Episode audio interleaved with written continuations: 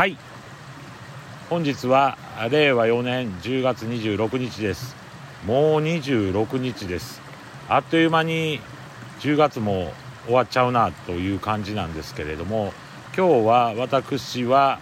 山で、えー、キクラゲの水やりそして、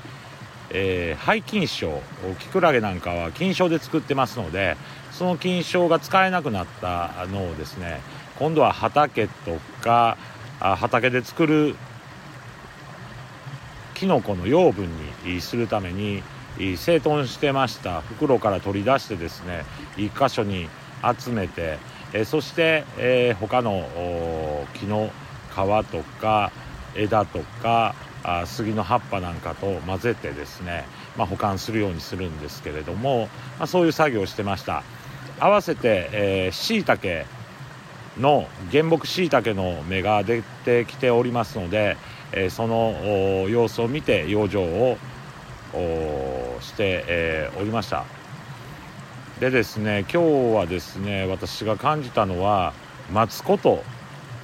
待つことの大切さというかねそういったものを感じて、まあ、山で作業してました。あ以前、えー、薪について、えー、お話ししたんですけれども薪っていうのはですねまあ木を切って、えー、そして、え割ってですね、まあ、その後すぐ売れるんじゃないんですよね。1年2年と乾燥させて、えー、販売するんです。だから2年間はですね私たちがやった作業っていうのがすぐお金にならないと。だから2年間乾燥を待ってその薪をようやく販売するっていうことなんですけれども原木のしいたけなんかでも特にそうで金打ちをしてからすぐ